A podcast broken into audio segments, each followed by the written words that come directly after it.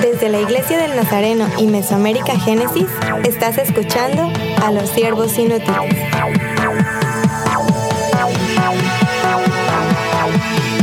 Saludos y bienvenidos de nuevo al podcast de los siervos inútiles.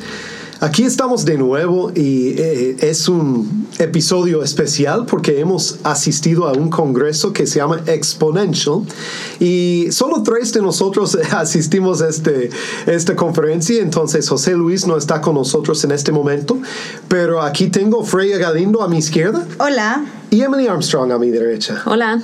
Y vamos a estar, hemos decidido, fue mucho, mucho lo que aprendimos, entonces hemos decidido dividir este, eh, estos episodios, bueno, un episodio en dos. Entonces vamos a enfocarnos más en las plenarias, es decir, las predicaciones, um, primero en este primer episodio. Y en el que sigue vamos a estar hablando más de los talleres, eh, donde cada uno recibimos algo, ¿verdad? Entonces vamos a iniciar ya con esto, Exponential solo para que ustedes sepan, es una organización basada en Estados Unidos, pero que trabaja en muchos países y especialmente en el discipulado, se enfoca en el liderazgo, el discipulado, plantación de iglesias y habla de, términos como eh, multiplicación catalítica y todo esto fue muy, muy, muy importante para nosotros asistir a este congreso y queremos que ustedes escuchen un poco de lo que aprendimos también. Entonces, eh, el tema de este año fue Hero Maker en inglés, hacedor de héroes. ¿Qué significa eso, Freya?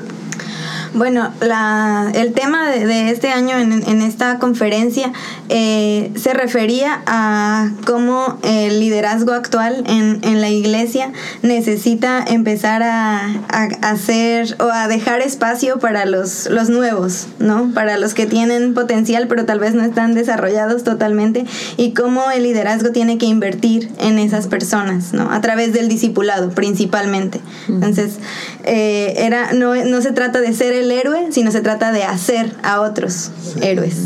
Algo que me llamó la atención mucho de cómo pensarlo después es que fue interesante para mí a ver que ellos tuvieran que como escoger un tema de discipulado o de cómo es lo que ellos están llamando como hacedor de, de, héroes, porque uno pensaría que es un ambiente natural en la iglesia, que queremos dejar un legado, que la iglesia lleva como dos mil años ya existentes, que lo hacemos muy natural, pero me llama la atención de que ellos lo, lo habían enfocado en un tema, en un tema, perdón, porque ellos están sintiendo que no lo estamos haciendo bien, mm. entonces quieren llamar la atención a, este punto, no solo en plantación de iglesia, no solo en como a evangelismo, pero ese tema que es real del desarrollo de, liderazgo en, en verdad y, para mí me llama la atención mucho.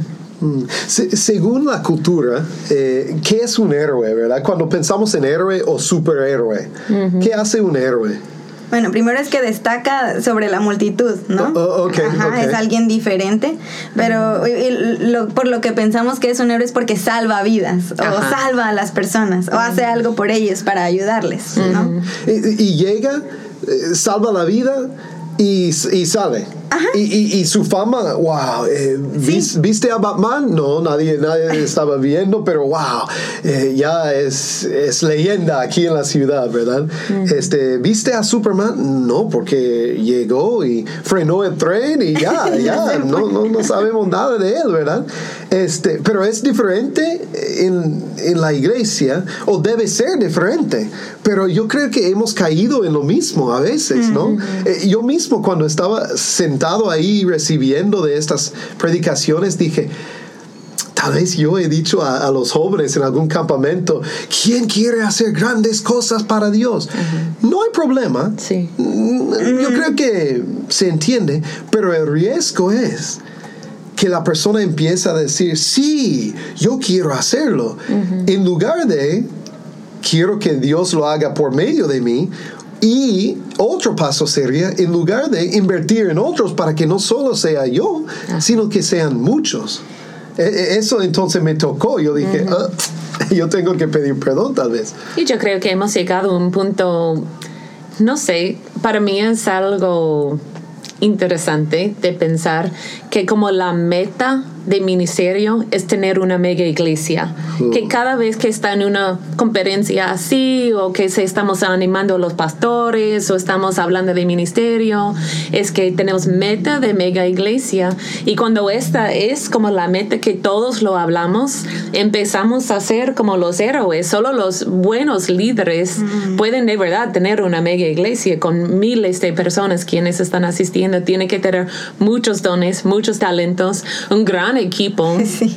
Hay, hay mucho que, que, llega a ser, pero esta ha sido para mí, he escuchado en estos últimos como cinco años mucha conversación sobre la mega iglesia. Yo creo que lo hemos creado nosotros mismos en la iglesia muchas veces sin de verdad pensar mm. que estamos creando héroes mm. y lo que ellos están diciendo es que, bueno, somos héroes, pero debemos estar como creando nuevos héroes sí. y, y, entregando y, y de, de decir que necesitamos este mensaje otra vez es medio chocante para mí. No sé por qué, pero la verdad es, es, que siempre he pensado que la iglesia no debemos estar tratando con eso. Es, es algo de, del orgullo por, para mí, mm. ¿verdad? Pero es algo que de verdad la iglesia este, se está enfrentando muchas veces, creo. Y creo que a veces es de manera inconsciente, ¿no? Porque sí. no es que lo haces por, por orgullo, por querer mm -mm. ser visto, ¿verdad? Bueno, yo pienso que la intención de, de un pastor o la intención de, de un predicador no es que, que lo admiren o que Ajá. lo alaben o algo así, es inconsciente. Uh -huh. Sin embargo, cuando, cuando ya nos detenemos a pensar cuál es la realidad, uh -huh. y, uy, sí es cierto, muchos queremos ser el héroe, pero no estamos dispuestos a hacer uno nuevo o a invertir en alguien para que sea nuevo. Porque, ¿Por qué no voy a brillar yo? ¿Y por qué, tiene, por qué tengo que ocultarme yo para que brille alguien más? Eso, esa mentalidad va en contra de lo que nos enseña el mundo. Porque en el mundo todo, toda la gente quiere ser exitosa, Ajá. toda la gente quiere que se le reconozca, ¿no? Lo que vemos en los artistas es que ellos son lo máximo y, y son ellos y todo eso, eh, eh, perdón, todo se basa en el yo. Ajá. Yo, yo, yo, lo que yo puedo hacer, mm. lo que yo puedo lograr, lo que yo puedo alcanzar y muchas veces a costa de otros. Mm. Pero ¿y qué tal si es a costa de mí uh -huh. que otro va a brillar? Wow. Que si es a, eh, me va a doler a mí y va a ser mi esfuerzo y va a ser mi tiempo y mis recursos, uh -huh. pero va a ser otra persona la que se va a llevar el crédito, sí. por así decirlo. Sí. Entonces, esta mentalidad, claro que choca con, con nuestra humanidad. Mm. Y ese es un dicho que ellos lo dicen mucho. Dave Ferguson es uno de los como creadores de, de Exponential y él siempre estaba diciendo que yo voy a crear la plataforma que alguien más está usando hmm. o alguien más va a subir en mis hombros. Eso es lo que dice mucho. Sí. Uh -huh. Y Ajá. yo lo pensé que ese es, bueno, otra cosa que siempre estaba diciendo es que mi fruta está creciendo en el árbol de otra persona. Hmm. Que todo lo que yo estoy haciendo para cuidar la semilla, para hacer todo, se va a ver en otra vida. Sí. Y es algo que la verdad es muy contra de lo que el mundo nos dice que es el sí. éxito. Había un momento cuando salió un superhéroe, ¿verdad? La verdad es que no tiene el cuerpo de un superhéroe. pero ¿quién, quién, quién, pero ¿quién soy yo para No tenía el cuerpo. Sí, sí, sí, Pensé que iba a decir, pero yo sí. Ah, no, no, no. No, ustedes sabían que no estaba. No, no estoy criticando, pero yo creo que fue parte del punto, ¿verdad? Claro. Él tenía todo el traje, pero bueno, no fue lo que estábamos esperando.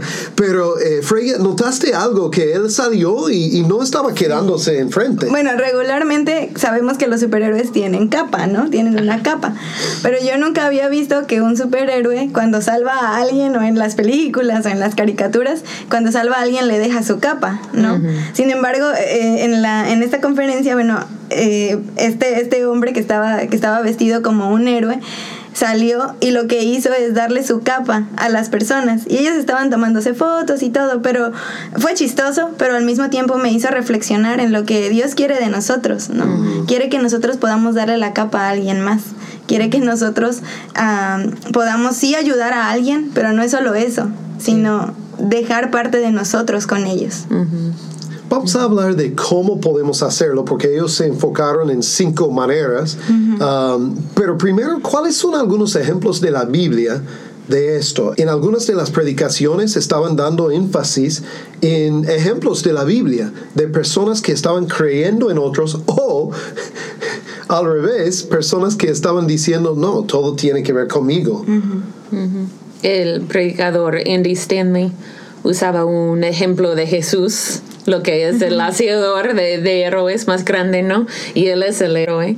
Um, pero él estaba usando en Marcos capítulo 10 cuando Jesús empieza a, a, hablar con sus discípulos y al final como lavar sus pies. Pero él estaba diciendo que eso es lo que ustedes están mirando en el mundo. Eso es lo que ustedes están viendo que es lo normal de vivir en este mundo, pero no es así con ustedes. Mm. No, y ese fue lo que Jesús estaba diciendo. Aunque ustedes lo vean así, no es así con ustedes. Entonces él estaba usando ese ejemplo a decir que tenemos la decisión de lo que vamos a hacer nosotros. Podemos portarnos como el mundo, podemos decir que el éxito todo es mío y todo lo que estoy haciendo es para mí, o podemos vivir como el gran ejemplo de Jesús y servir a nuestra cultura, servir a nuestra gente, a crear nuevos discípulos y, y héroes. Entonces él terminó ese, esa prédica con, la, con el, el, ejemplo de lavar los pies de los discípulos. Y Jesús estaba diciendo, este no solo es para lavar sus pies, es el ejemplo que estoy dando de lo que es un verdadero líder. Eso es lo que debemos estar haciendo. Mm. Entonces yo creo que cuando Jesús nos da este ejemplo, nosotros no tenemos opción de seguir. Si digamos que somos discípulos de Cristo, esta es la vida que debemos estar teniendo. Y fue el último hacedor de, de, de, héroes, ¿verdad? De hecho, él dice en, Juan, eh, ustedes van a hacer cosas mayores que yo. Sí. Eh, increíble. Y yo a veces digo, no, no, Jesús, por favor, por favor. Pero eh, aún en Hechos lo vemos. En Hechos vemos que más personas se convirtieron, fueron impactados por una prédica de Pedro, con la misma presencia de Jesús por su espíritu, ¿verdad? Dentro de Pedro predicando, pero eh, puede pasar hoy día también. Jesús es el ejemplo. Mm. Me, me, gustó esta parte, no será así entre vosotros mm. o entre ustedes. Mm. Fue justo después de, de la petición de, de, Santiago y de Juan. Sí. Eh, eh, podemos estar a la izquierda y a la derecha, podemos hacerlo. Y él aprovechó eso para decir, ah, mira, así funciona el mundo. Sí, hasta le hizo, afirmó. Eso es lo que ustedes están viendo, eso es como funciona. Sí, sí. Pero lo que él dice. Pero no será así entre ustedes. Sí, y, y, yo creo que debemos también tomar esto como, como una exhortación. No será así en mi ministerio o en mi vida. Yo voy a invertir en otros. ¿Hay otros ejemplos de la Biblia o, otros ejemplos? Bueno, cuando Jesús está diciendo también en esa parte de yo no vine para, para ser servido, sino para servir, eso choca muchas veces, porque si tenemos una posición o un cargo, aún en el ministerio, en la iglesia, muchas veces esperamos de otros que lo hagan. Sí. Y ya nosotros no queremos hacer ciertas cosas como trabajo más duro, no sé. No es que no queremos trabajar, pero tal vez ya no lo queremos hacer. Y, y no, es que Jesús está diciendo, hay que servir. Sí. Y, y eso implica, implica muchas cosas. Eh, mucho esfuerzo de hacer para otra persona. Y otra vez, alguien más va a llevarse el crédito, alguien más va, va a, a, decir, a ir a llevarse el resultado, ¿no? pero, pero en nosotros debe, debe permanecer ese pensamiento y esa actitud y ese sentir de Jesús. Sí, es que tenemos que portarnos más como padres para cada persona que está en la iglesia con nosotros, porque para mí no me cuesta invertir mi tiempo, mi dinero, mis recursos, recursos en mis niños, porque yo quiero lo mejor para ellos, yo quiero que lleguen a ser un adulto muy responsable y pues, pueden tener su propia casa, su trabajo. Entonces, para mí no es como, ay, pero es una inversión de tiempo, pero muchas veces sentimos así en la iglesia, es como, ay, es que no tengo tiempo para invertir en la gente, pero tenemos que ya como cambiar los lentes tenemos que cambiar los ojos y ver la gente igual a lo que Jesús está diciendo, que debemos servirles y debemos invertir a nuestro, nuestras vidas en ellos y no sentir que ellos están solo como vaciando todo de nosotros. Pero es que a veces pensamos es como gastar en lugar de Ajá, invertir. ¿no? Es como, ah, es que vamos a gastarnos, a desgastarnos en tal Ajá. persona y, y ni va a tener resultado o ni, Ajá. no sé. Entonces tenemos que pensar más como invertir. Invertir. Y aún así, si no está regresando a nosotros, si, si no lo estamos recibiendo de vuelta. Eh, porque algunos, claro, voy a invertir si se queda en mi congregación para hacer crecer la, la iglesia más. Eh, claro, me invierto en, en él porque este, se queda aquí. Está, no, pero eso es otra forma de crear tu propio reino. Ajá. ¿sí? Sí. Eh, no es hacer, hacer un héroe. Es, de hecho, tal, no quiero este, empezar porque tú Dale. me estabas diciendo, Emily, este, u- alguien, uno de los predicadores, habló de dar permiso, pero con condiciones.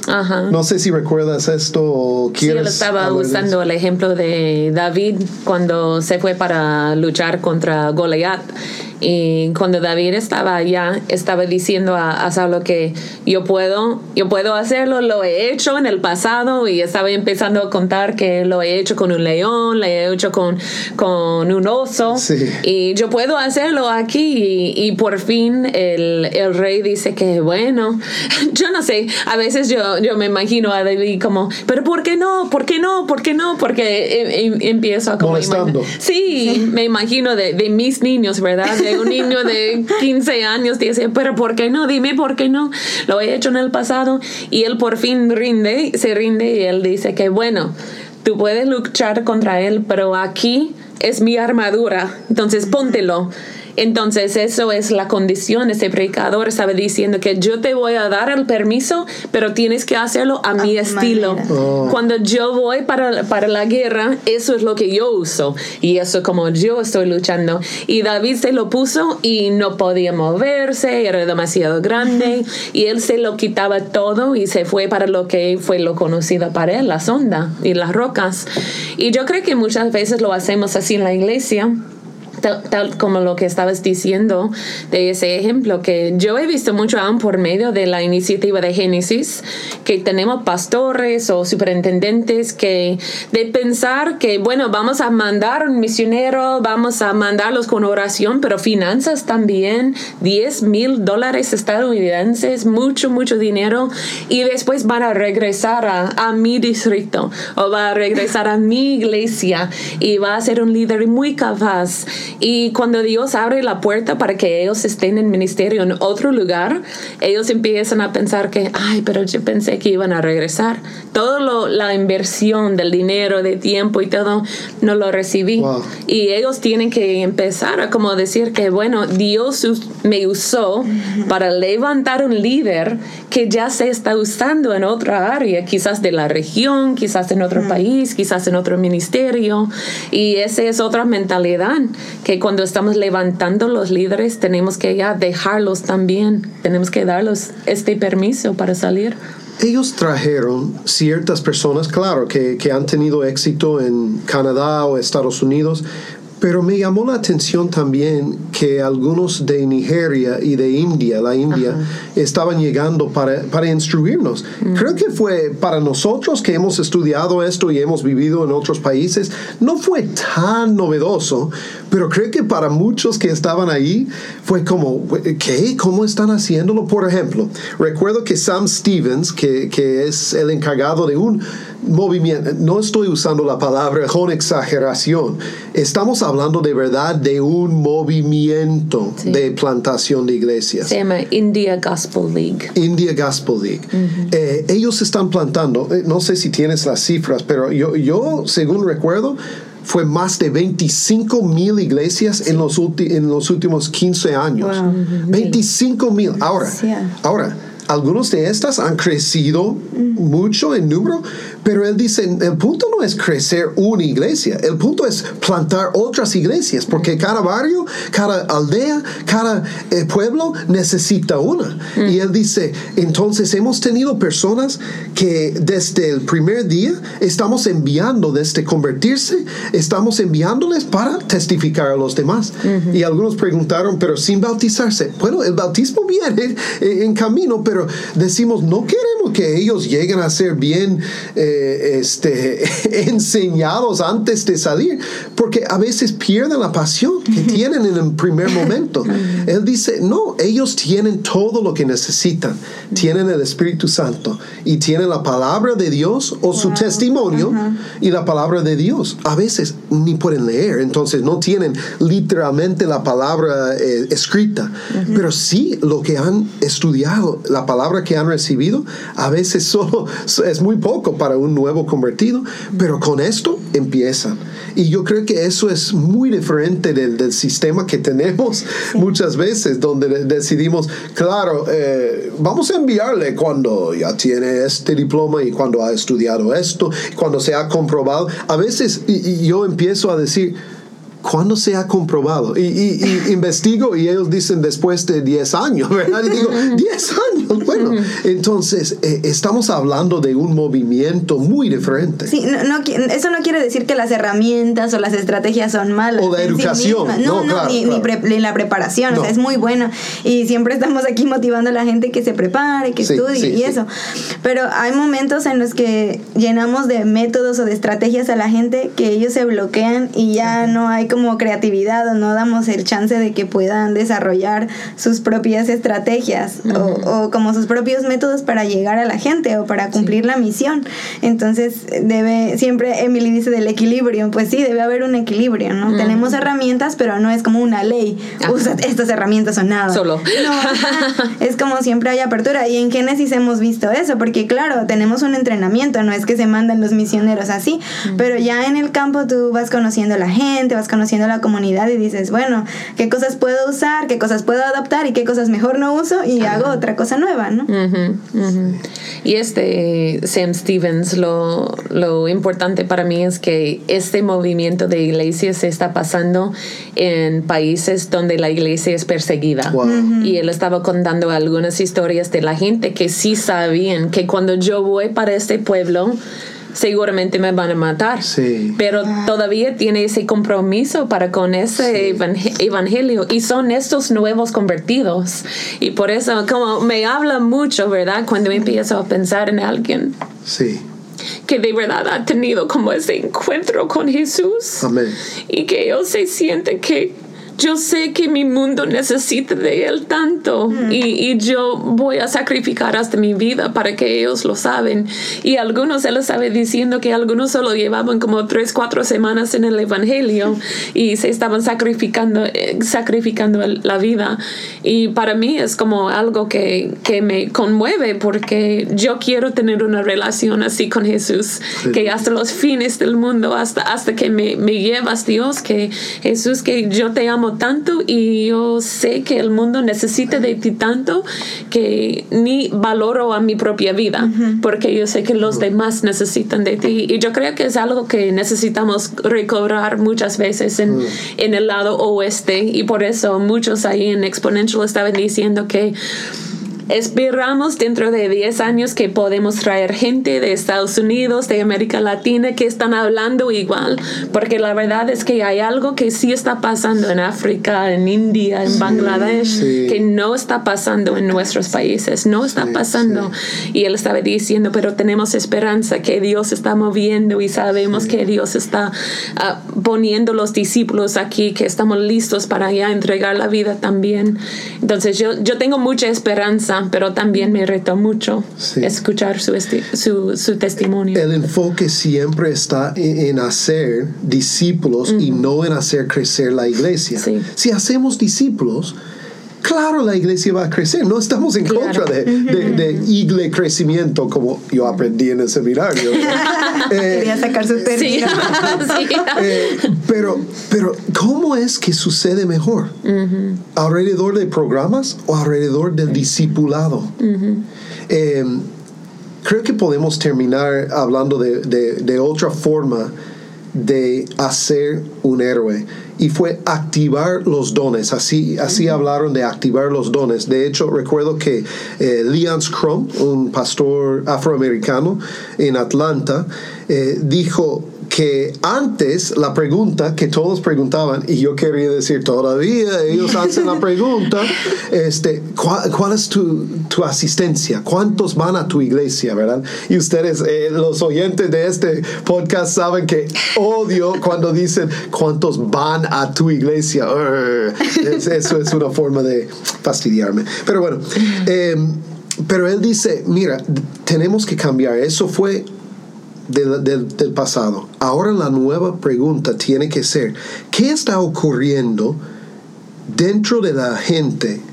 De hecho, creo que dijo a través de la gente. ¿Qué está ocurriendo a través de la gente que tú has equipado como pastor?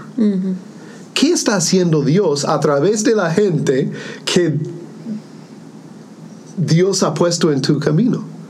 E, eso es muy diferente que, uh, ¿cuál es tu asistencia? Eh, tu iglesia, ¿cuánta gente hay? Y todo esto.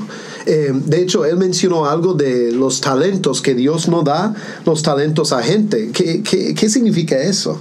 Sí, bueno, él dijo, Dios no da los dones a las personas, Él da los dones a la iglesia a través de las personas. Interesante, pero, ¿qué significa eso? Porque suena diferente de lo que hemos aprendido. Sí, porque otra vez empezamos a pensar, es que Dios me dio algo a mí, ah. Dios me dio algo especial a mí, yo tengo, yo tengo, no solo algo, tengo muchos, ¿no? Hay mucha gente que dice, tengo muchos dones, sí.